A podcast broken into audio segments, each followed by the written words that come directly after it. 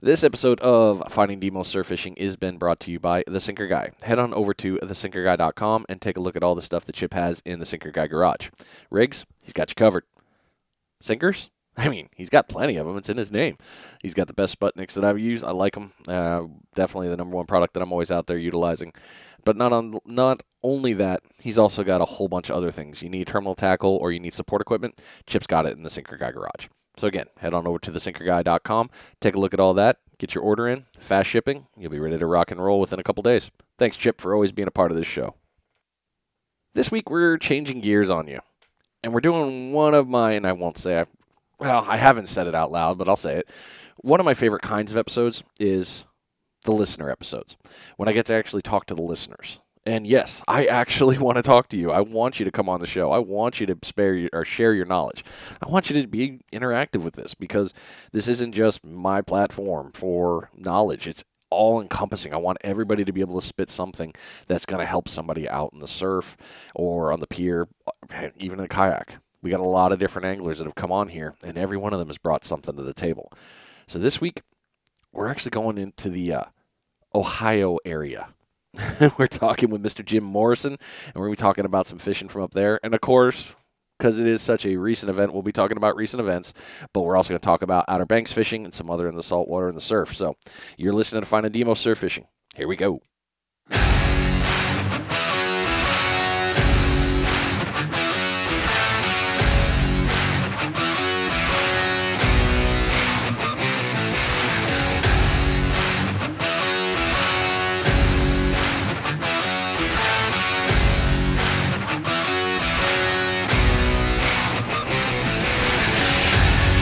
Ah, yes. New week. Hope you are doing well wherever you are and whatever it is you are doing.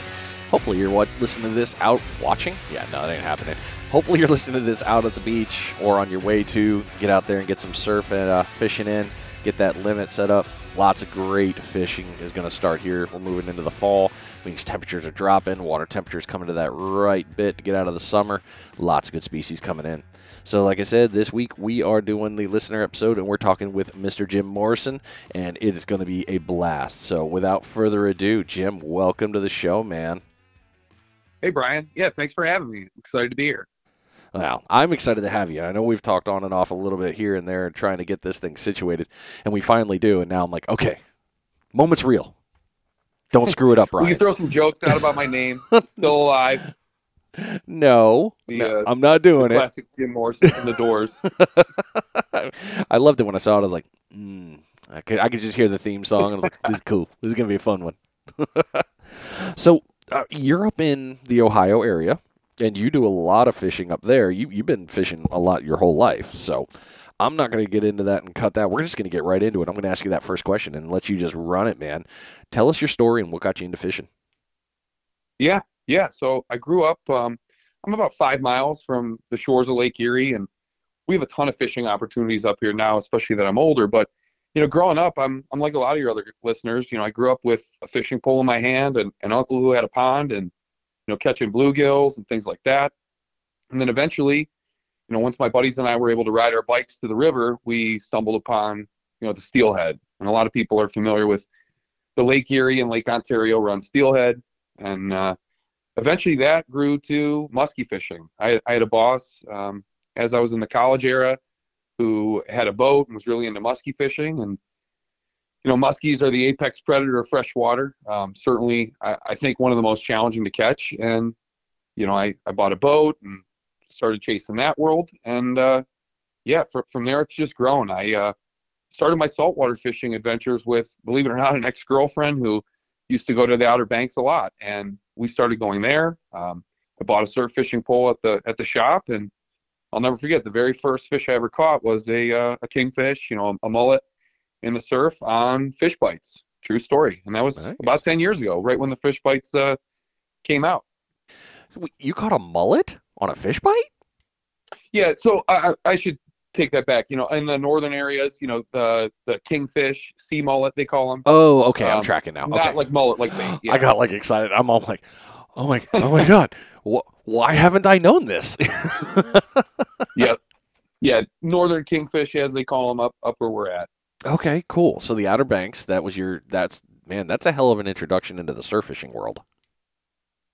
It really was, yeah. And, and the problem at the time was 10 years ago, believe it or not, it wasn't as busy as it is now. And, you know, I went to the bait shop and I found myself one of maybe three guys in the area that I was fishing. And, uh, you know, I inevitably talked to some people and, and got some advice. And um, the second fish I ever caught in the, the surf was a, a three foot shark. So, hence, uh, you know, from that point forward, it was just a straight addiction.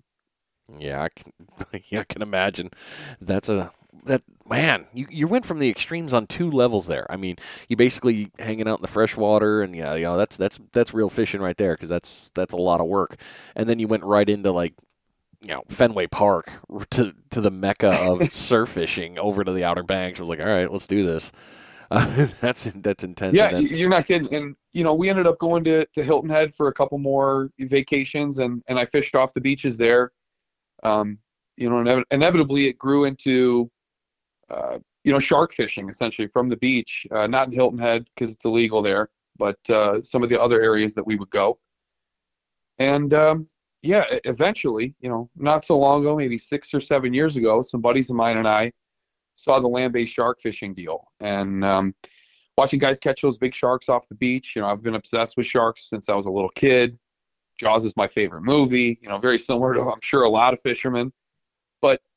We you know we really didn't have anybody teach us that world. And we bought we bought a couple 50 wides and some some rods and a kayak and we shot down to florida.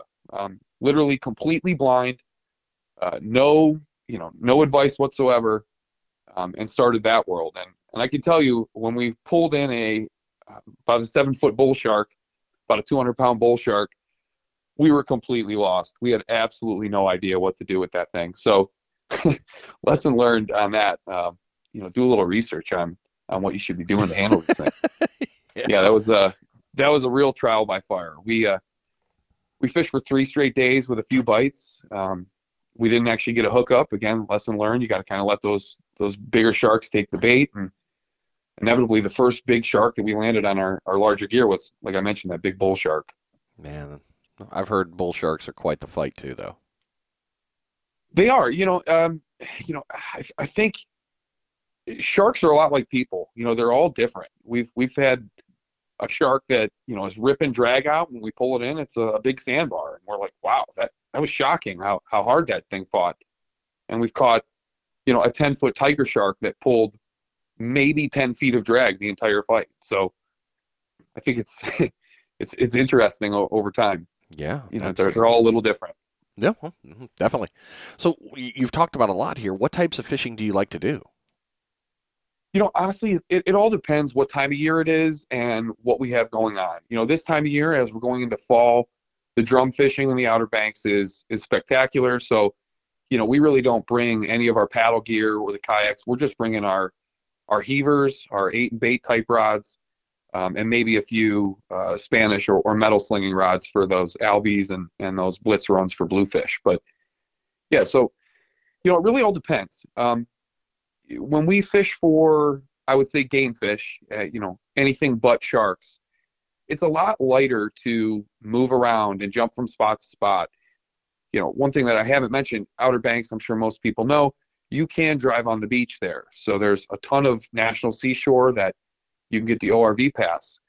Now you start paddling shark baits out, you're invested in that spot. I mean, you you're paddling, you're you know multiple baits, you have those big rods in the holders, so you are stuck there for a while until we might you know move spots. But that's why I really love you know more or less game fishing. We we can show up with the drum rods, sling some baits out. If an hour passes and we we figure out hey there's a better place to be, we can legitimately go 15 miles up the beach, you know, and fish somewhere else.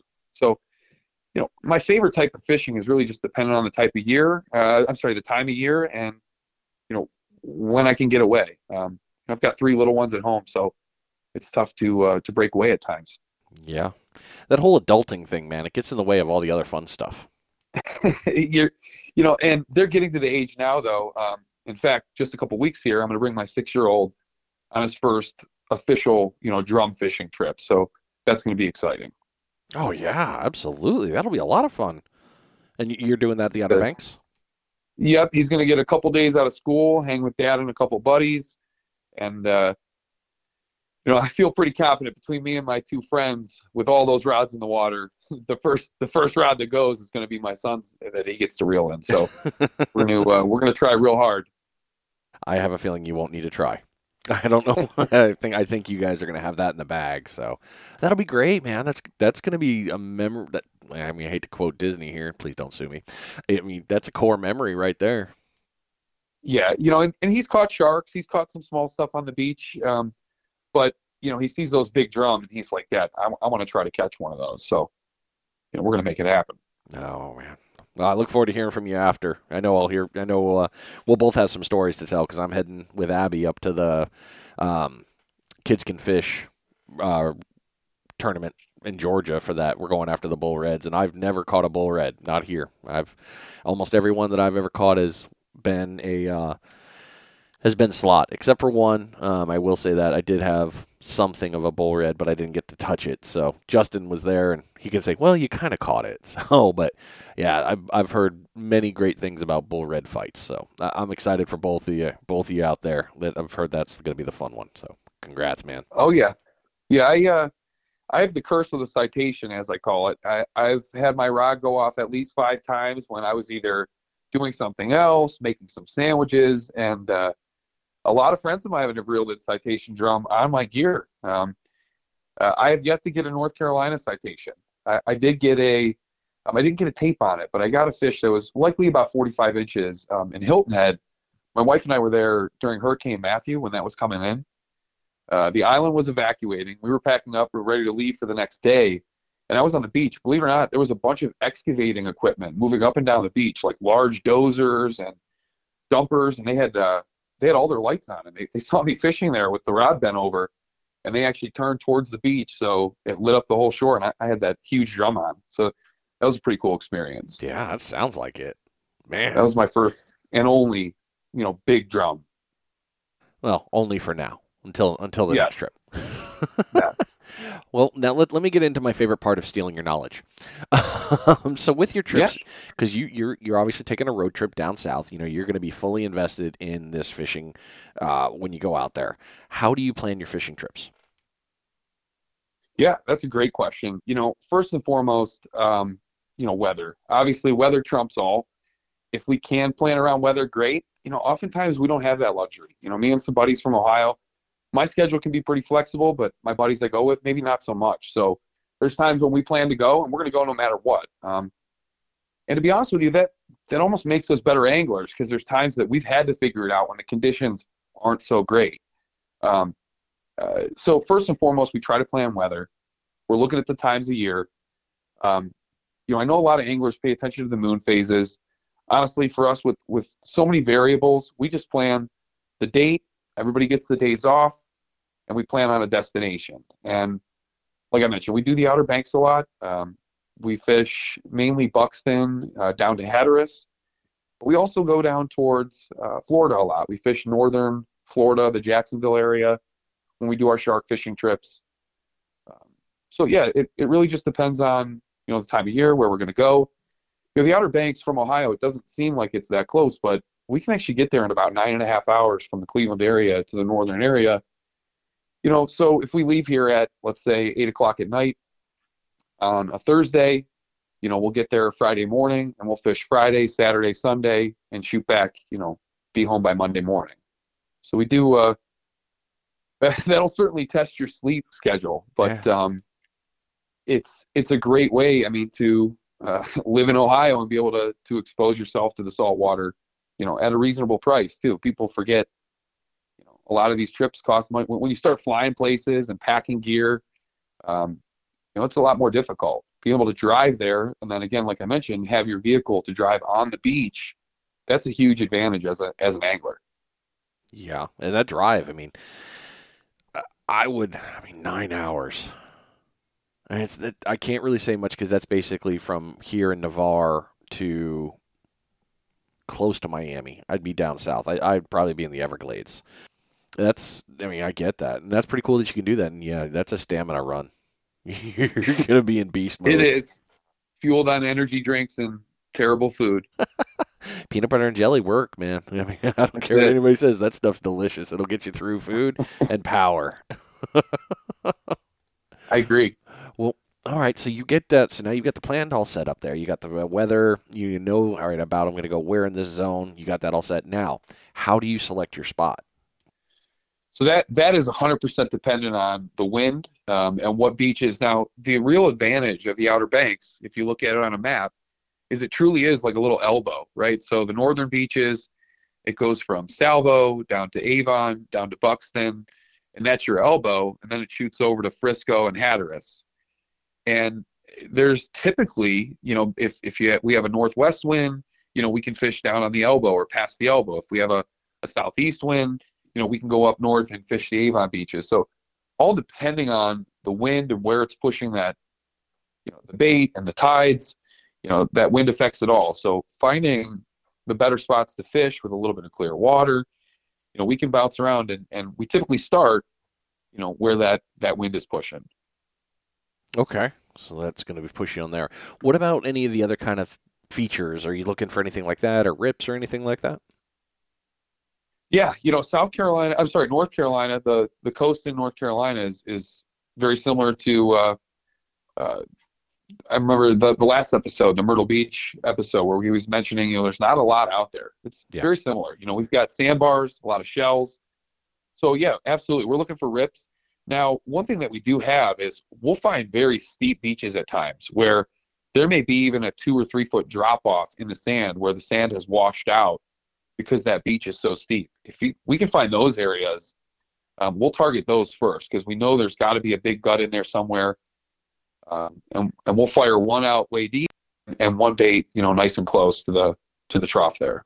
Okay. So when you're out now, we've also talking a couple different thoughts here. Maybe my, brain's telling me two different things. So we're- one, we're talking about maybe the land-based shark fishing, and then let's talk about the drum one there. So when if you're doing the land-based shark fishing side, how are you picking your spot for that? Yeah, great question there. So for that, we try to get away from people. That's all there is to it. You know, sharks will find your bait. You know, they'll find it. So if, if they're around, um, you know, they'll find it. You, you got to get away from people. You know, I've heard, that, and it's a it's a hot topic. You know, a lot of folks, and, and I, I'm divided. Right, a lot of folks, especially down in Florida, those beaches are crowded. They'll they'll get there at 6 a.m. and they'll say, "Hey, I was here first. The reality is, um, you don't want to hook a shark when you have all those people around. It's just all there is to it. Uh, we've had it happen. We've we've we've been those guys in my younger days where we said we were here first. You know, we had a bunch of people set up next to us. Well, when you hook a you know a nine foot tiger shark and it's swimming to the left and there's all these swimmers and your line is there and you're screaming for people to get out of the water trust me it is a terrible terrible scene Yeah. so first and foremost, I mean, it's responsible. Uh, stay away from people as much as possible. So we will drive, you know, further away from the access ramps. You know, we don't just pull right in and start fishing. We'll try to drive a, a considerable distance down the beach. We stay away from the large crowds of, of drum fishermen and those types of folks, um, especially when we're paddling those baits out. That's smart. Give yourself a wide berth.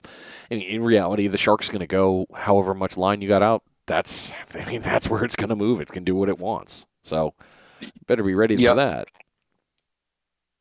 yeah, there's a lot of things that are out of your control when you're you're doing something like that, land-based shark fishing. You know, there's a lot of bad stuff that can happen when you're doing it right. So um, the reality is just minimize the amount of people around. Uh, stay away from any crowds. You know, when you're doing that type of fishing.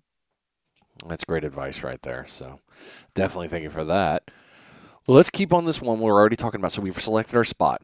Now, let's talk about the gear. How do you set your gear when you're at the spot? And what I mean by that is sand spike spacing, where you casting? You did kind of talk about that already. Uh, types of rigs and kinds of sinkers. Uh, and let's go with the drum side uh, for Outer Banks fishing over the land based shark fishing this time. Sure, sure, yeah. So I've heard other guys mention in in the past that they use, you know, the PVC standard rod holders and things like that. You know, the advantage of the Outer Banks is the fact that your truck is really your tackle box. You know, you can have heavier gear. You're not hauling it all down to the beach like you are in most other scenarios. So we use uh, rod holders called over the waves rod holders. They are aluminum.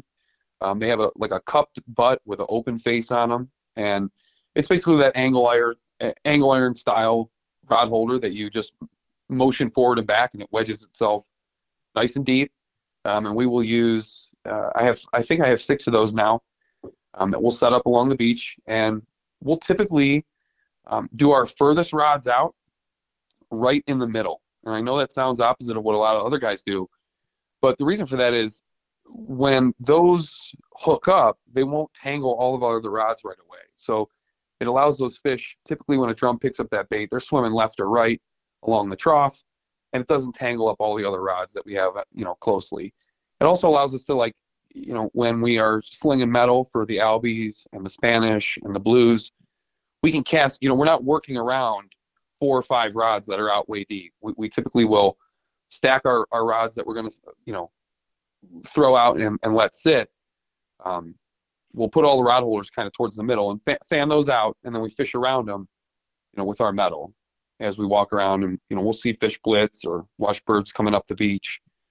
Um, there's a lot of activity on the Outer Banks beaches, that's for sure. Yeah, I mean that that goes without saying, especially at the point.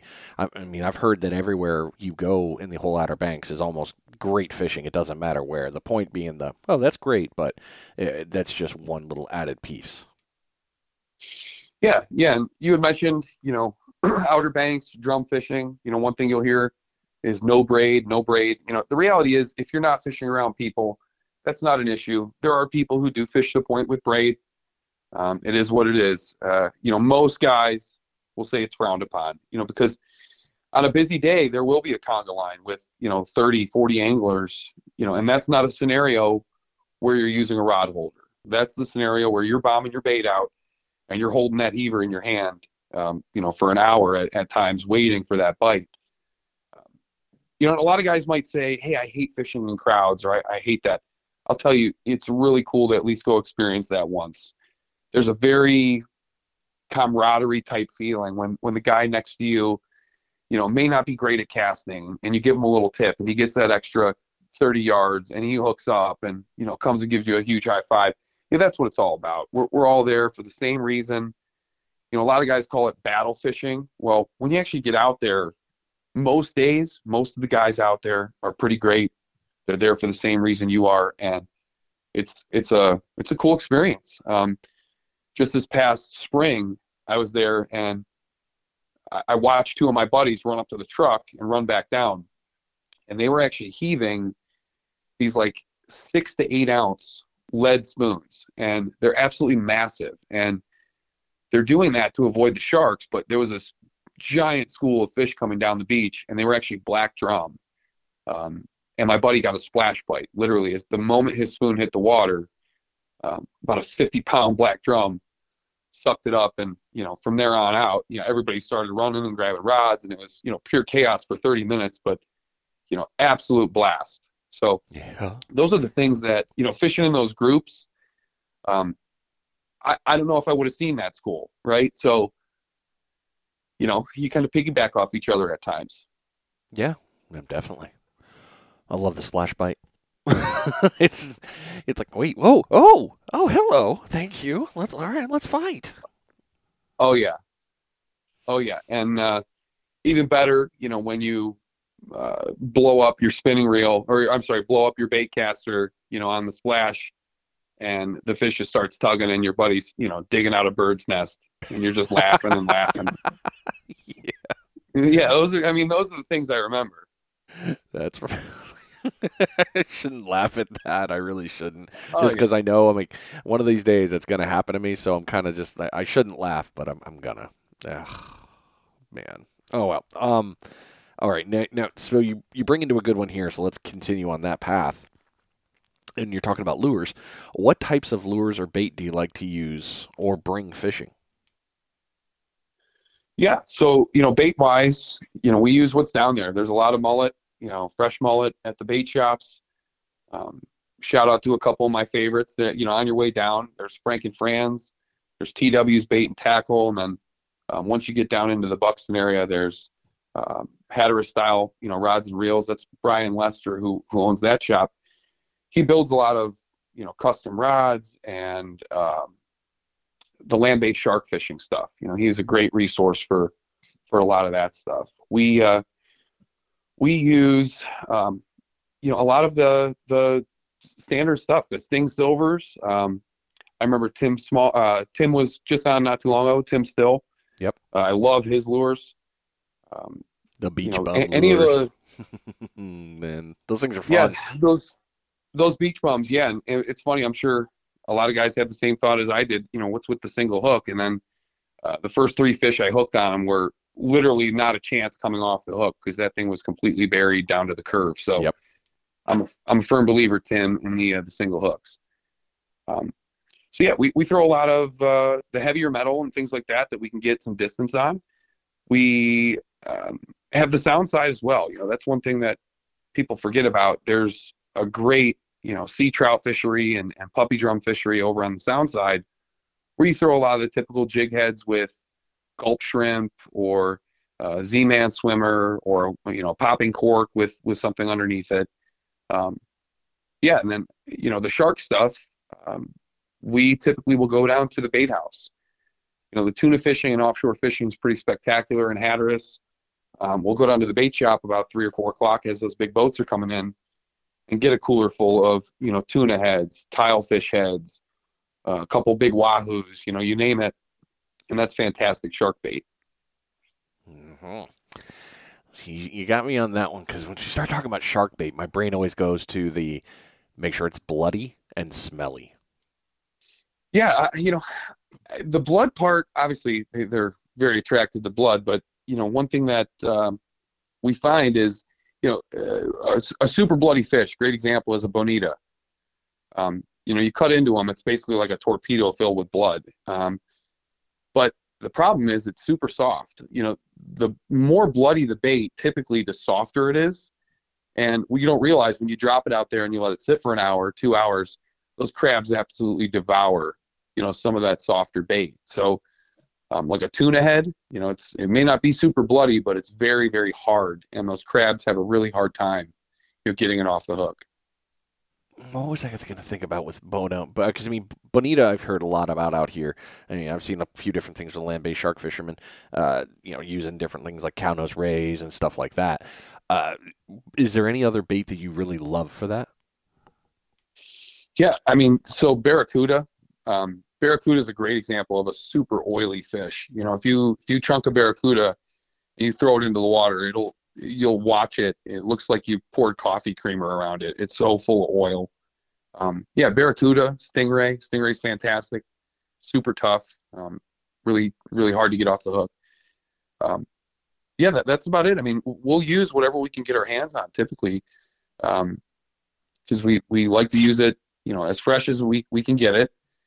Um, I can tell you, you know, going and stuffing a cooler all the way full and planning to fish for the next four days, not a good plan. Uh, that bait will, uh, believe it or not, I, I, I find sharks are much more attracted to that fresh stuff than that that super smelly rancid stuff. Okay. Wow, that's great knowledge right there in itself. I always thought to go that route. Well, while you're doing that, you just bring us to the perfect absolute time right now.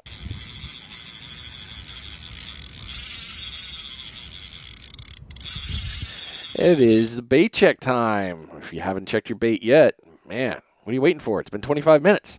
This bait check has been brought to you by Ninja Tackle. Head on over to ninjatackleva.com and take a look at all the stuff that they have available. Rods, got it. Reels, sold. Terminal tackle, huh? Why not? Fishing line, all day. Well, let's also turn it up a little bit. What about Ninja Tactical? Don't forget, they've got their full gambit of optics and other shooting accessories. So again, head over to ninjatackleva.com, scroll through the website, and find what you need and are looking for. They'll get it shipped out to you fast, secure, and you'll be good to go. So now that we've played into the whole land-based shark fishing and all those pieces with that, let's move because you've already answered that other question. But I'm going to go a little personal here. What's your favorite fish to target? Ooh, that's a tough one. I, I mean, obviously, I would have to say sharks. You know, sharks are a ton of fun. Um, you know, when you, it, it's a completely different experience when you catch it on the beach versus a boat. I'm sure everyone can relate to that. That's that's why we love surf fishing. It's it's much more personal. Um, when you pull that thing up, and again, we keep them in the water. We're not pulling them up onto the sand too far, but when you actually get your hands and you, you're able to touch one of those sharks and you know you pop the hook out and take some pictures and send it on its way, it's it's um, trying not to sound like a hippie here, but it's it's almost like a spiritual experience. You know, when you when you see one of those big giant animals, it's uh, there's something very cool about it. Man, the thing's a whole muscle. I mean, it is just pure muscle. They're amazing. Yeah, yeah, and in fact, um, Brian, the individual I just mentioned, the the memory that's forever burned in my head was we were fishing from uh, the night before to the, the, the next day about two o'clock in the afternoon, and we were so starving and cooked. We said we're going to take a break for an hour.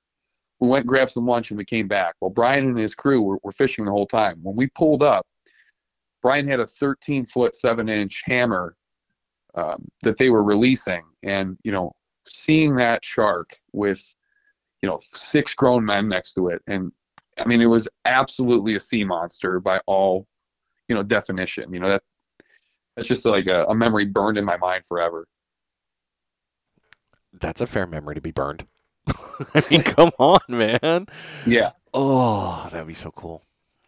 But freshwater, you know, where we're at up here, I would have to say steelhead, um, just because we get such a good run of them here in Ohio. We've got, um, and again, the, the cool part is you can really catch them any way you want. If you want to use spinning gear, and throw spoons, you can. If you want to fly fish for them in the streams, you know, you can. It's it's very uh, very open to, to what you'd like to do to catch them. I've heard steelhead's delicious. Yeah, uh, you know, to be honest, we don't. Uh, it's a different type here that we get than, let's say, the West Coast steelhead, which are very similar to salmon. Mm-hmm. Ours are a little bit more. Ours are basically lake run rainbow trout. That uh, oh, okay. A lot of guys do smoke them, um, but me personally, I just like to, to catch them and, and send them on their way. Yeah. So see, you said steelhead, and that was the first thing I thought of was the West Coast salmon. oh yeah. I've never fished your area. I wish I could say I have, but I, like I've said in numerous other episodes, I am the world's worst freshwater fisherman, and I, I hope to fix that one day. But for now, I'm just going to continue to fish in the surf and make myself feel better, and continue on there. Well, well, we talked about your favorite fish to uh, uh, to target. What is a bucket list fish you wish to catch one day? Blue marlin, hands down, not even close. I've I've seen two of them um, on a boat. I've my my wife and I were able to make it to Hawaii a couple years back, and uh, we actually uh, had a blue marlin come up trying to eat the 40 pound tuna that we had on the end of the line. Holy crap! Um, yeah, it, was that was pretty wild to see. Um, and I've I've we've had one one chase a bait on a, a charter off of North Carolina as well. But I've been on I think eight charters now, specific, you know, targeting blue marlin and, and big game offshore fish. Caught a ton of tuna. We've caught um, some big sharks. We've caught you know, virtually everything. The man in the blue suit has yet to uh, yet to hook up for me. So I'd love to get a blue marlin. The elusive. Okay, that's gonna be cool, man. I'm already I'm already looking forward to following you on this piece and seeing when you catch it. Where do you think you're gonna now, have granted, to go? Yeah, I was gonna say that one's a little more out of my control living here in Ohio. A little bit. Um, the one that's a little closer to me would be a kingfish off a pier. Um, you know, we we do a lot of uh, pier fishing down in the Outer Banks when when when the beaches are tumbling real bad and, and we want to get a bait out still uh, watching those guys do that trolley rig off the pier is, is so cool. When when one of those big kingfish eat, um, that reel is just starts screaming out of nowhere. It, it, honestly reminds me a lot of our musky trolling. You know, it's it's the anticipation. It's almost like the trap is set and you're just waiting for it to to, to go. Well, now I mean, now you're gonna have to do it soon. So I mean, you can get a king here, from what I've been told. You can catch king off the uh, Navarre Pier if you ever come down here. Oh yeah, yeah, in fact, when I YouTubed uh, how to kingfish off a pier, just to kind of get a little knowledge, there is a great video of a, a kid catching a big one off the Navarre Pier. No way. Oh yeah. Talk about rubbing it oh, in. Yeah. It's like, all right, that's where I have to go. Fine. oh man. Go give it a shot. Well, we just so Abby and I just finished that tournament, the Navarre Fishing Rodeo, and uh, well, I got there a little early for the weigh-in, and I watched these guys bring in I mean, one of them had the 40 something inch king, and it was just a massive fish. I was like, "Were you in a boat?" And he's like, "No, yeah, I was just off the end of the pier, you know, out at the reef." I'm like, "Well, how far past the pier?" He's like, "Oh, I don't know, 200 yards." You got to be kidding me. It's like, "Oh no, there's a ton of stuff out here, man. You should totally come out." All nonchalant about it. I'm like, "Okay," and that's again, that's where I having more conversations through the day. That's where I found out that's where the tuna were getting caught. That's where uh, a sailfish, uh, a couple sailfish have been getting caught uh, in the last couple weeks all these Wild. great fish within, you know, what is that, a mile and a half of the beach, just sitting there taunting us every day. That's wild. Yeah, it's like a little highway. They're probably just coming in and out of there. Yep. Yeah, I've heard it's quite it's quite the area for it. So now you've moved into this one and you almost answered it, but where would be a dream place for you to go fish? Ooh, I would say Costa Rica. You know, I had some friends go a couple years ago. I wasn't able to make it, and uh, I had four buddies make a trip there. Um, I think they caught you know 30 billfish in like five days. Wow. Um, yeah, they had just a, a, wild trip catching a ton of fish. So I would say either Costa Rica um, or you know somewhere somewhere like that. You know, one of the billfish hotspots. Mm-hmm. Yeah, makes sense. So, what do you do? Moving back into knowledge base here. What do you do when you go fishing in a brand new place? Yeah, great question. You know, in fact, uh, my family uh, planned a trip to New Jersey this past year. I've never been to the state of New Jersey. I've never fished New Jersey. So this is a great example. So first thing I do, obviously, I, I get on Google. I start looking up, you know, what's the area like? What do people catch there? Um, you know, find maybe a couple bait shops that are nearby. I'll be honest, people at bait shops love to talk. You know, picking up the phone and calling a couple people um, will get you a really far way. You know, and actually this highlights, you know, maybe one of the other questions too, in that, you know, be careful on the internet too, right? Yeah. You, you can't take every everything that you read on there. Uh, you know, take it with a grain of salt. Talk to some people. Get get a good base of knowledge. You know, aside from just the things you see on there you know, so I, I called a couple of tackle shops. I found out that the striper run would be uh, really, you know, basically drifting off at that point. We would we would still have a chance, you know, at night, um, which we did catch a couple stripers. It was it was really awesome. Um, but yeah, you know, I just do my research and I try to find out, you know, what what are the types of species of fish that are there. You know, what do I have a chance of catching? Um, and, and honestly, part of it for me is what kind of gear could I even get to that place, right? So um, you know, obviously I'm not doing like land-based shark fishing at night off some rocks in the middle of New Jersey. Uh, so part of it is determining, you know, what gear I'm going to bring and, and, you know, what makes sense for those. So, um, you know, plugging on your Ninja Tackle guys there, I've got their nine and their 11. Um, I'll be honest, man, those, those two rods alone, you, you could fish for a lot. Um, I brought both those with me to New Jersey. Both could throw plugs great. Both you could throw a little bait on. Um, great rods. Absolutely love both those. Yep. The new one, the seven foot, got me this weekend. I was, oh man. I, I love those, that whole series. The Matt did a great job putting that all together, and uh, the only one I haven't thrown really is the bummy stick, but I'm, I'm sure that if it's anything like the rest, it's going to be a great one. So, the eight and bait. Yeah, like somebody were to ask. Yeah, if somebody were to ask, like, what if I were to buy one rod, which I have a lot of friends who do, right? They they live here in Ohio. They they surf fish once a year when they go on vacation. But they're like me, they're like you. They don't like to buy, you know, the low end gear. And they'll say, Hey, what's a decent rod or what's a rod that's not gonna break my wallet that I can fish for a lot of stuff with? And that eleven footer, I mean, you can throw metal with that. You could throw throw some weight with some bait on it. Um, that's a fantastic surf rod. Yeah. Yeah, it's, it's really good piece of gear. So we talked about going into a new place. Now, how do you adjust your tactics for fishing when the bite isn't on fire? Yeah, that's a great question. So, you know, what we'll do, obviously, location is is often key. You know, you can't catch fish if they're not there. Um, there's there's times when, you know, it's just not happening. Um, where you do have to pack up and move. So, first and foremost, we'll we'll move locations. Oftentimes, just the simple move of location can can get us some bites again. Um, when that's not working, you know, we'll try to do some different tactics or, um, you know, even some different bait presentations. Good example, um, you know, shark fishing, traditionally, a lot of folks will paddle a bait out and they stick it to the bottom with a big spider weight, you know, a 10 ounce, 16 ounce spider weight. Well, the only sharks that are really going to come to that would be sharks that are typically feeding near or close to the bottom. So this past year, we we tried experimenting with some different rigs, like a float rig, where we used a pool noodle essentially as a, a bobber um, and floated a bait, you know, 400 yards off the beach. And within 10 minutes of being back on shore, the the reel was screaming and we were hooked up. So sometimes I think where you're putting the bait in the water column um, can make a big difference. You know, uh, when the water's dark, you know, oftentimes the fish do feed close to the bottom. Um, so yeah, I mean, uh, just different presentations, different tactics, based on what we're what we're facing out there. Um, I mentioned, you know, Outer Banks. You know, you have the advantage of being able to move.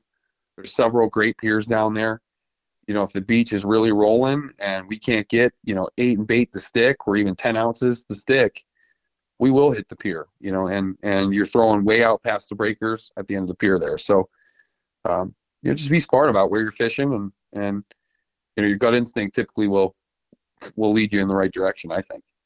When would you say it's time to make an adjustment when you're in a spot like, all right, this isn't working. We need to do something different. How long would you wait? Sure. Yeah. So I re- recall in the last episode where they were talking about the tide swings and Yep. you know the Outer Banks typically we get four tides. You know, there's two lows, two highs a day. Um, I'll typically go through an entire tide swing. You know, oftentimes those tides are going to be a, a a big factor in fish moving up the beach and triggering fish activity. Um, so oftentimes, uh, you know, I want to sit through at least a tide swing. So a minimum of maybe four to six hours. You know, if we're really focusing on a spot. Yeah, once that tide swings, if we're still not move, doing anything, uh, you know, we'll, we'll find, you know, and, and the key I think is find something that looks different than the place you're at. Oh, Right? If the wind is pushing a certain direction, um, if you're fishing more or less a flat flat beach, you know, go somewhere that has a little more structure. Go somewhere that maybe doesn't have all that wind blowing. Um, you know, just just think about where you're at now and what could be a little different. Dude, great advice. So, like that's a solid piece right there because I mean it's almost the definition of insanity if you're going to drive 150 200 yards down and it's the exact same thing right there. The same structure, the same flow, you know, there's no rip or anything It- like that.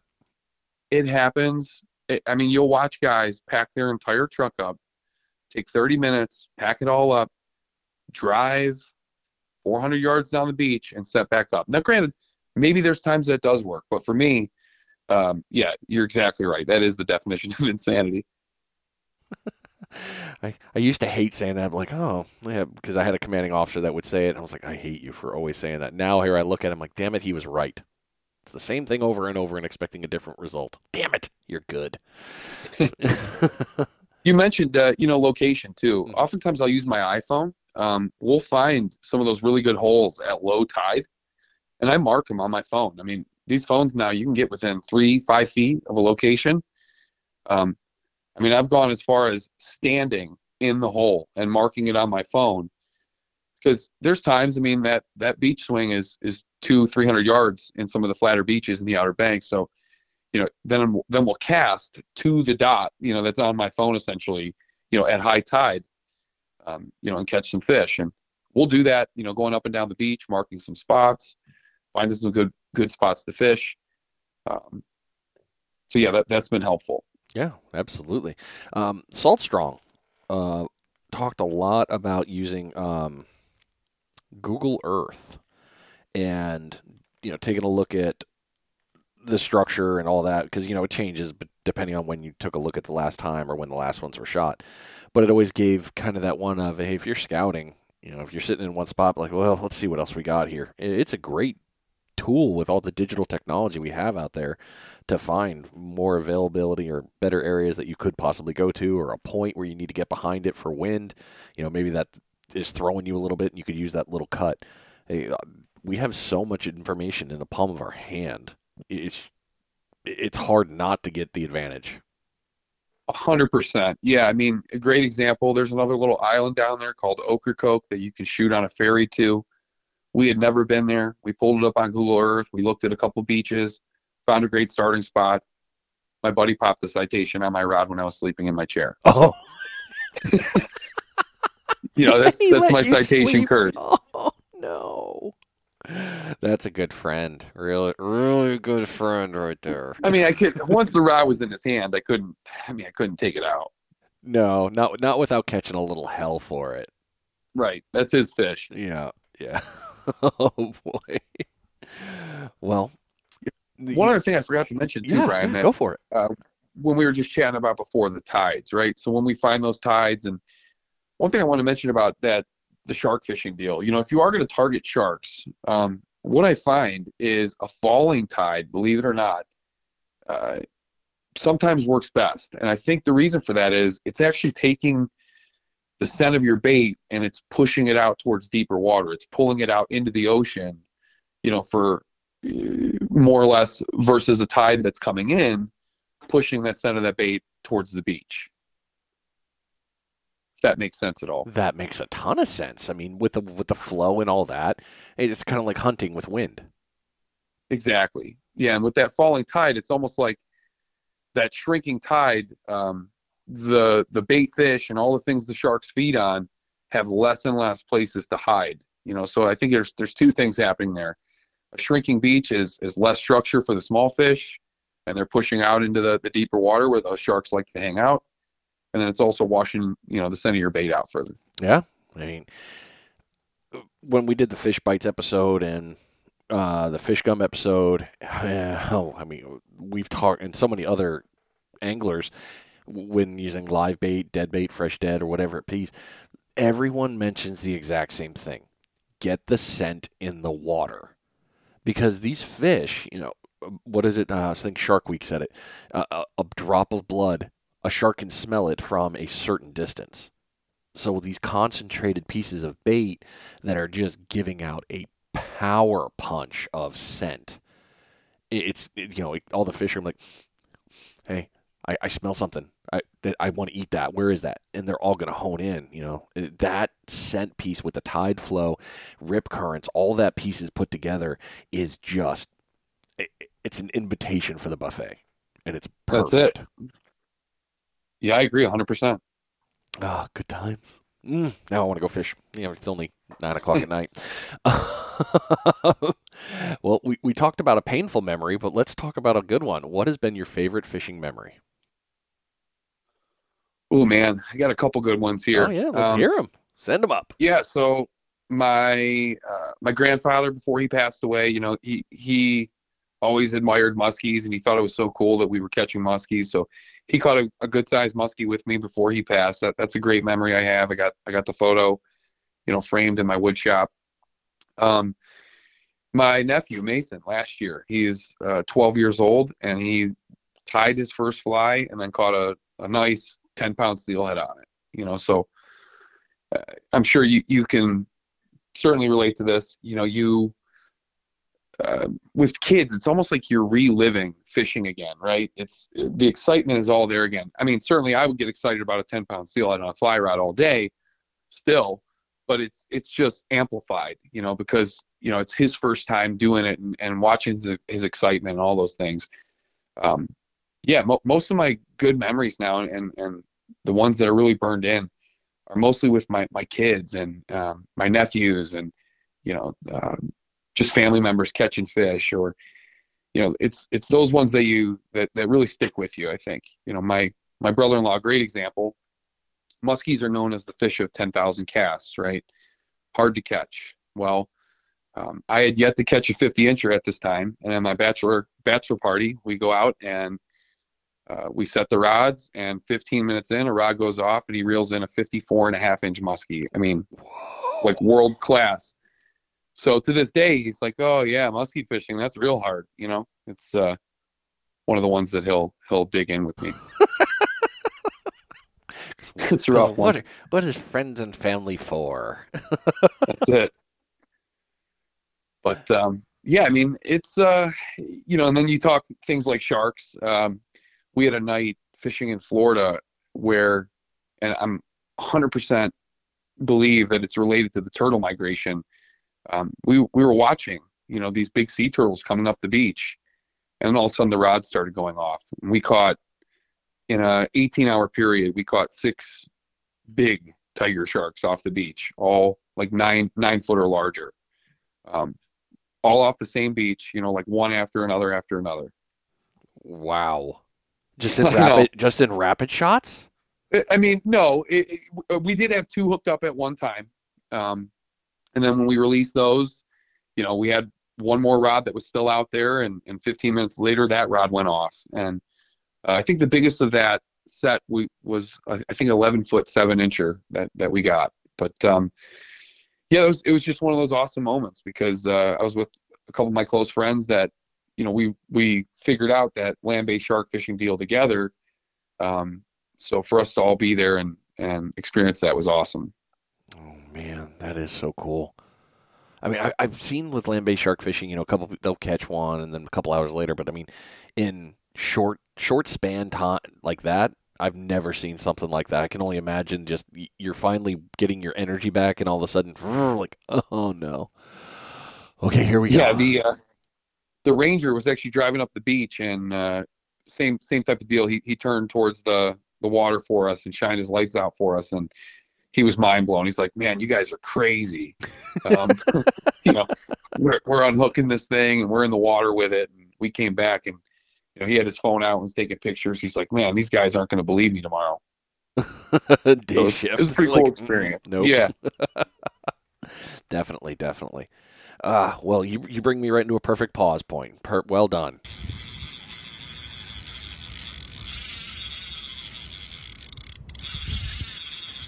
Uh, bait check time. This bait check has been brought to you by DS Custom Tackle. Head on over to dscustomtackle.com and take a look at all the floats and other supporting tackle equipment that they have available. Rigs, sold, no problem. Floats, oh, they got them all day. What about these new glow in the dark floats that also look like a sand flea with the gold on the back? Oh, yeah. Hey, by the way, the Pompano run's coming. Not a bad idea to get your hands on. Head on over to dscustomtackle.com. Get yourself set up for success. Quick shipping, great product and excellent customer service. I've heard numerous people from the show have actually told me they've reached out and talked with them and had nothing but great things to say. Now we're going to go into another favorite. What is your favorite thing about fishing? Ooh, I would say the camaraderie. You know, eh, what I found is I'm I'm an extrovert, man. I love people. What I find is um, I actually don't like fishing by myself. You know, I've I've tried it. I've I've done this. Don't get me wrong. I'll still go every now and then for steelhead and things like that by myself. But what I find myself doing is like I'll hook a fish and I look to my left and look at right, and I, I have nobody to get excited with. So for me, it's the people. You know, I um I naturally I, I talk to people. I make friends. A lot of places I go. You know, great example. I was just in Marco Island this past year for spring break. Met some guys um, that had bought a rod. They had no idea what they were doing you know, I chatted with them a little bit, and then later they sent me a picture of a, a 35 inch snook that they caught off the beach. Wow. You know, and they said, "Hey, man, thank you so much. You know, you, you made our our trip." And it's it's one of those. That to me is what fishing is about. I, I really enjoy sharing it. Um, it's one of those things you can do from the time you can can walk to the time they they put you away. You know, it's um, building the relationships along the way. I've met so many great people. You know, down in the Outer Banks, down in Florida. Um, you know, I've made friends that I still fish with to this day that uh, I never would have met unless we were fishing. Yeah, that's dude, that's so true. And uh, all right, I'm gonna make it weird. Please, please don't judge me too hard. No, it's all right. But fishing for me is almost like the military you you develop a real tight kinship with people you serve with. You know, you go overseas, you do some dumb stuff together, and you know, thankfully, my years when we first started out, we all thankfully didn't have cell phones, so there's no photographic evidence of the stupidity. But fishing is almost like that. Lucky you. you, you, have no idea. Um, but oh yeah, um, digital cameras, yeah, yeah, yeah. We still had those, so there there are some things that probably are hopefully buried in a landfill somewhere. But um, you're so right about that with the fishing community, though. We all have a common goal: catch fish, make each other. Well, most people want to make each other better, but it, it's always just that one of you know cheering people on and getting better. So, dude, wait, wait, you nailed that. Thank you so much for saying that. Really. yeah, we we've got a shop here. It's it's pretty much world renowned for steelhead and walleye fishing. It's called Erie Outfitters. It's uh, you know, it's been around a long time, and I I go in there as a kid, and all the guys are just sitting in there drinking coffee, and I'm like, what are these guys just sitting around in here for?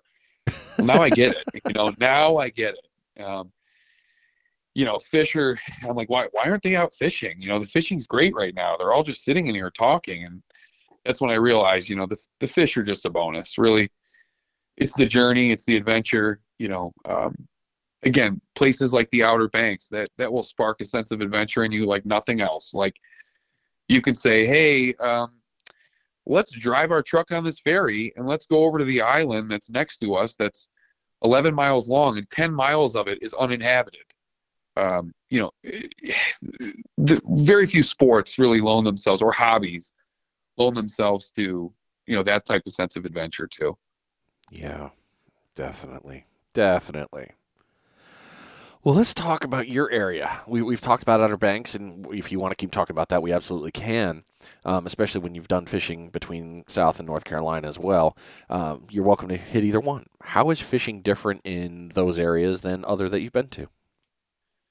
Yeah, I would just say diversity. You know, um, and, and again, it sounds crazy to say, but when you go to the Outer Banks, there's only so much, you know, in terms of fishing and fish that you can catch. You know, where I live here in Ohio, we just have so much diversity in terms of fishing. I mean, you can, um, within a two hour drive of me in virtually every direction, I can drive two hours northeast and be in New York catching king salmon on Lake Ontario. I can go five minutes north, you know, to Lake Erie, um, the walleye capital of the world, and, and catch walleye and steelhead. I can go to my tributaries and and target muskies. You know, put a backpack on and cast for muskies with a rod. Um, you know, in, in the little holes in the river. You know, so just the diversity of fishing that's available here um, it's it's very cool. Uh, you know, being able to to target things basically year round, multiple techniques. You know, fly rods in, in the spring for steelhead, um, center pins in the fall with with bait. You know, there's just so much you can do um, in terms of fishing. We're going to get into this. Um, I, yeah, I, we're going to get into the walleye tournament. Obviously, yeah. I know that's in your area, like we were talking about. We were talking pre-show. What is what is it like catching a walleye anyway? Yeah, so you know everybody says walleye fights like a a Timberland boot basically on your on your rod, but I can tell you it's all in the way that you catch them, right? So um, walleye are obviously our you know Lake Erie Gold as their nickname, the poor man's lobster, delicious to eat. Um, and our walleye fishing is really based on our springs. You know, when we have a really rough spring, those eggs along the shoreline don't have a as good of a chance. If we have a really mild spring, the walleye, you know, blow up. And right now, it's about as good as it's ever been. Um, so yeah, I mean, walleye fishing. Uh, there's there's many ways to catch them. Guys will uh, jig for them with things like Rapala jigging raps and uh, just a basic 1/16th ounce jig head tipped with a minnow. Um, and also, guys do a lot of trolling for them with with crankbaits and downriggers and the whole big board program. Um, it's not uncommon for you know some of the big charter boats to have 12, 14 lines out, you know, at one time trolling um, on the big lake. Wow. To your point, you know, what's, what's it like to catch one? you know, if one is out, you know, 250 feet on a board and it bites, and by the time that you know that fish is towards your boat, you've been cranking on it for three minutes. Sure, you're not going to think walleye fight very hard. Um, but if you catch a 30 inch walleye jigging, you know, with a minnow in the river, uh, trust me, they, they do fight. They're they're a lot of fun. well, I've heard people mention that they're very tasty. Um, I, I have unfortunately not had that luck. I've got a very good Marine buddy of mine who's a realtor, uh, still out in California. Him and I served together for a very long time. He's invited me up numerous times to Minnesota to go walleye, and I have yet to go with him because I suck. Sorry, Ryan. Love you, man. um, but after everything I've been hearing about walleye in the last 96 hours, um, it's it, it's kind of like okay, oh, maybe yeah. I need to go catch one of these things because apparently they're really good fish. Oh yeah, you know it's uh, you know, the fishery itself loans itself to be a great tournament fishery as well. You know, so we've got the LEWT, the Lake Erie Walleye Trail. We've got um, two big fall tournaments. One is called the Fall Brawl, and then there's a new one that's called the Walleye Fall, you know, the Fall Slam.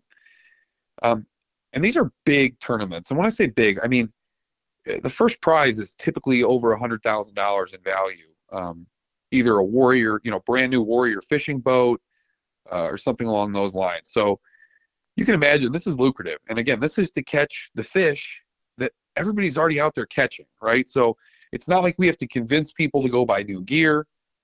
These tournaments are, are right on the back of basically our our biggest time of the season when these fish are getting fat and big.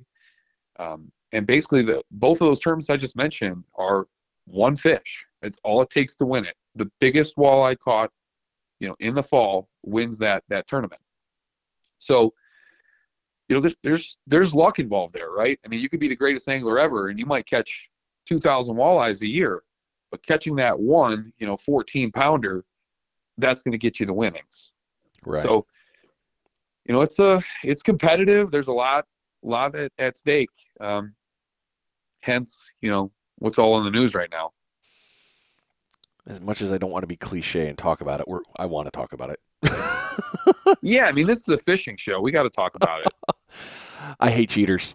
Oh man, but I'm just gonna open with that, and now we're gonna. I'm just gonna kick it to you. So when we were talking pre-show, you were there.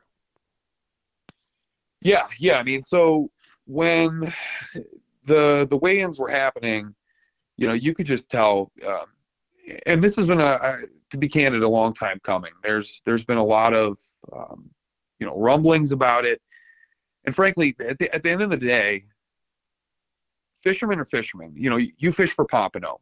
You know, you know what how big a typical pompano would weigh.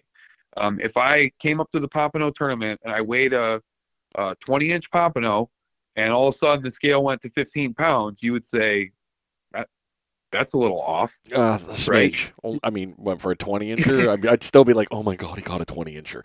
But yeah, right. yeah, that weight, I'd be like, hmm, no, no, no. That's what I'm saying. So you know, these guys catch a lot of great fish, but you know, everyone knows what these things should weigh, um, and to over and over and over constantly outweigh the competition. Um, so after those fish were weighed, basically the tournament director said, "Hey, I, I need to take a closer look at those fish." Um, there was a comment, basically something like, "Are you serious? This this stuff needs to stop." Um, you know, and as he went through, uh, he he yelled for someone to bring him a knife. He cut into those fish, and you know, you guys saw what he pulled out. He pulled out lead. He pulled out walleye fillets. So not only are they stuffing fish, but now they are poaching walleyes while on the lake and stuffing the fillets of those fish into the fish that they're weighing in. So, I mean, so many problems on so many levels here. I was wondering about the fillets. I was like, why would you use a fillet? I mean, that's not a lot of weight. But you just answered it for me. Poaching to get the meat for themselves for later.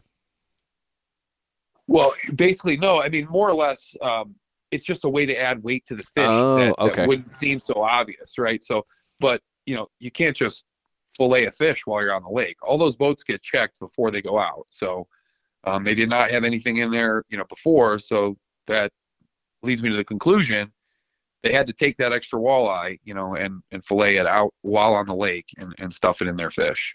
That's just unbelievable, man. Again, to go back, these guys are uh, they're tournament winners. They won quite a few really, really big tournaments. So um, they won the, the fall slam last year, um, you know, and uh, the fall brawl, uh, they failed their lie detector test, so they did not get the winnings for that tournament. So, you know, a lot of people are rumbling about that too. How can they fail one but pass the other with the same fish? Uh, you know, the reality is when there's rules involved and money involved, if, if they pass, the tournament director has to pay them. That, that all there, that's all there is to it. He, he may not like them. He may think that there's something up, but if they pass the lie detector, that's all. That's I mean, he has to pay them. I mean, in the freshwater game, I learned this from ICAST this year. The the freshwater game is huge money. I, I did not realize how big and important the freshwater series, all of these different tournaments are throughout the country. I mean, like you just said, a, a warrior fishing boat to win a tournament. You're going to win a boat. I mean, Oh yeah, That's hundred thousand dollar hundred thousand dollars, Oh yeah, and the buy-in is what, a couple hundred? Yeah. I think it was uh, it's forty bucks a, a man. Holy crap! I mean, Yep. that's an ROI that I mean I will take any day of the week. Give me forty bucks for a chance at that. Oh hell yes! And the worst of this is it's not the first time I've seen cheating. Uh, I mean, granted, I'm still new in the game quite a bit in this world, but I've seen it once, and it made me realize after seeing that, it's like, you know what? When there's things like that on the line, desperate people are going to do desperate things. And and the one piece that I always wonder is, okay, it's been ha- it's happened. Great, they got caught. All right, what's the consequence? Now, based on the TikToks and the videos, it was like, man, this is this is a mob. These guys are probably going to die leaving. Um, I, I was I I felt tension. I was like, holy crap! And I'm I mean, what, I'm, I'm a thousand miles away. um, yeah, it's because you got to imagine, Brian. Like like I mentioned, the money involved here, Yeah. right? So let's say the difference between fourth place and fifth place is you know twenty thousand dollar check versus a two thousand dollar check. What these guys did was essentially take eighteen thousand dollars from someone's pocket, right? I mean, bumping people down the chain here.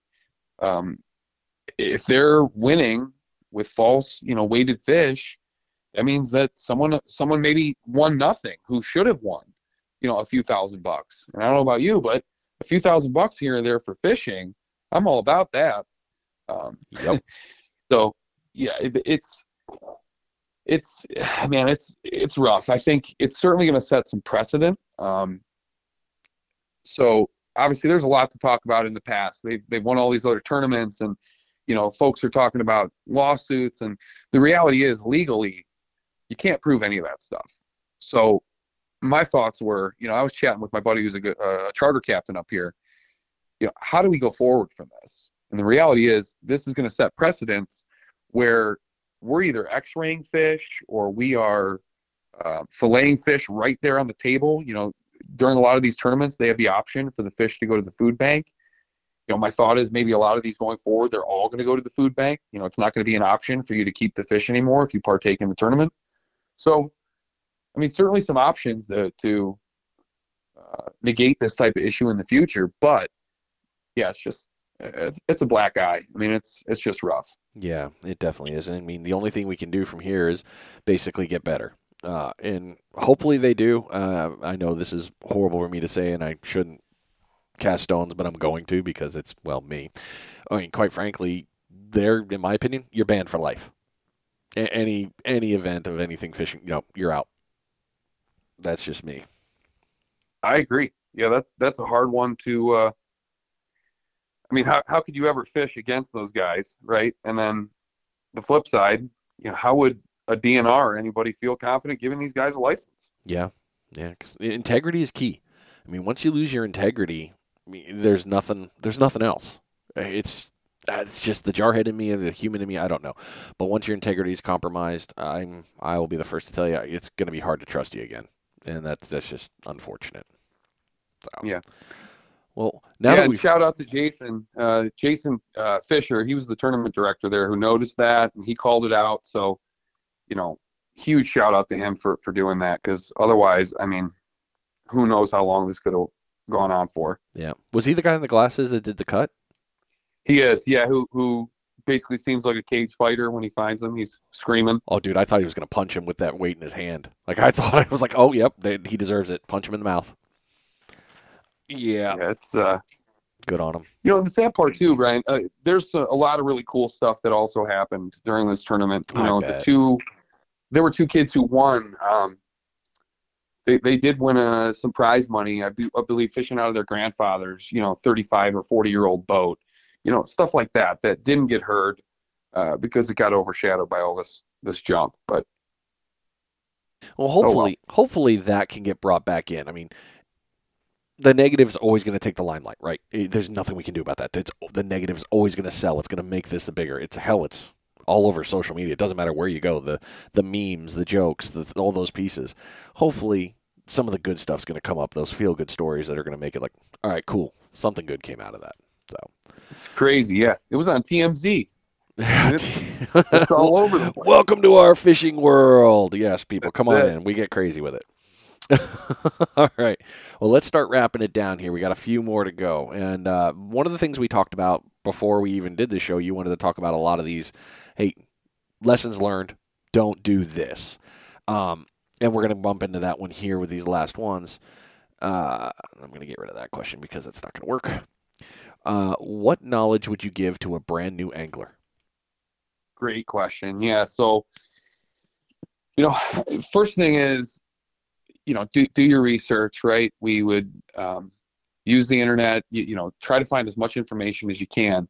But to that point, um, don't listen to everything you read on the internet. Right. So that's I think the biggest problem with new anglers. I'll I'll have a buddy of mine who says, "Oh, hey, I was reading on this web page or this guy suggested this on this Facebook post, so I bought it." Um, you know, and he's got a 10 foot ugly stick with a 8,000 size reel for, you know, fishing for pompano, you know, and it's like, well, you're a little out geared here. So I would recommend, you know, call your local tackle shop, talk to a human being. You know, it's a lot easier for them to judge maybe where you're at, what you need to be successful than, you know, posting it on the internet for, for 10,000 people to reply.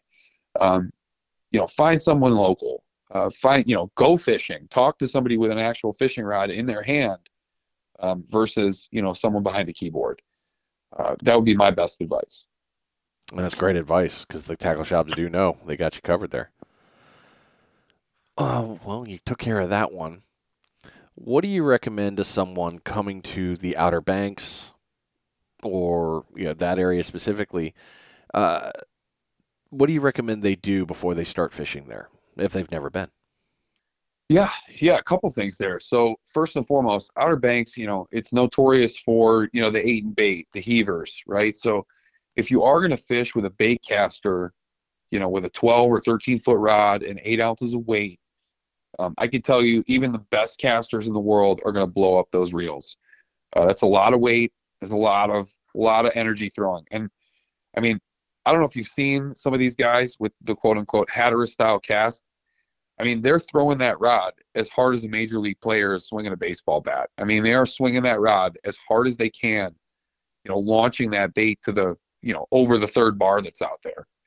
Um, so if if that's where you're at, you know, first and foremost, I would practice some casting in a field. You know, get your rod and reel strung up, figure out how to respool it quickly because trust me, you'll probably need to do that once or twice. Um, yeah, so I would I would pra- really practice getting some casting because that's in perfect conditions, right? When Right. you get to the beach and it's windy and then you got some bait on there, it's a whole different ball game. Uh, but you'll at least have that that motion down, right? And then the other side, like I mentioned, uh, you know, reach out to some folks, find some locals, uh, talk to some people. You know, the Outer Banks has a lot of little hidden gems and little areas to fish that you know I never would have known about. You know, looking at a map um, or just doing internet research. It's people that led me to those you know little gems. So when you go to those places, you know, be friendly, talk to some people. Um, you know, ask for help. Uh, I've I've said to somebody, hey, you know, I can't buy my rigs anymore. It's getting expensive. I lost 10 today. Can you teach me how to tie that knot? And, you know, we'll sit for five minutes and, and he'll show me how to tie something. So, um, you know, I think be humble, ask questions, uh, and do a little practice casting. You'll be good to go. Excellent knowledge, man. Seriously. And Jim, this has been a great episode. Seriously, I have thoroughly enjoyed every minute of it. I really have. It's been a lot of fun. I'm glad. Yeah, same. I could talk fishing all day. It's, uh, you know, it's in my blood. My kids, my my youngest, my my two year old, he's got fishing poles. We can't walk by a fishing section without him, you know, yelling for stuff. So it's it's exciting for me. It's almost like reliving it all over again with with my kids. That's great, man. And then you got this big trip coming up, and it's just so many good things are for you here in the future. It just sounds like a blast you got lined up, man.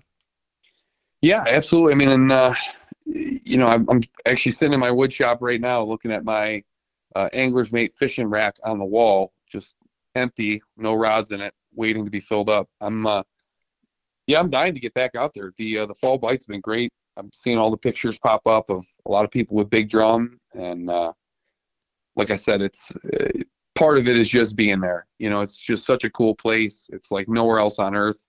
If you've never been there, uh, hope I'm not going to be pushing too many crowds there, but um, I really do recommend it. You know, if you're looking for a spot to go with maybe some buddies that's new, um, like I said, you can drive your car on the beach. You know, it's like a mobile tackle shop. There's some other cool places like Ocracoke Island you could shoot to. Um, it's just like nowhere else on earth. Yeah, definitely. Well, thank you so much for coming on the show. I appreciate all the time you gave us today, all the knowledge you did, and I know one day I'll get you to, I'll convince you to come to Florida, or I'll just find a way to get up to the Outer Banks and come fish with you. Hell, I might even need to come to all the way up. Cleveland. I might need to come to Cleveland and go walleye fishing to actually finally do it. walleyes, yeah. Leave the lead weights at home. Yeah, absolutely. They they will definitely stay there. I'll just you know I'll just borrow your gear and I'll bring two rods. Like just show me what else I need. Right. all right, man. Well, we will talk soon. All right. Sounds great, Brian. And on that note,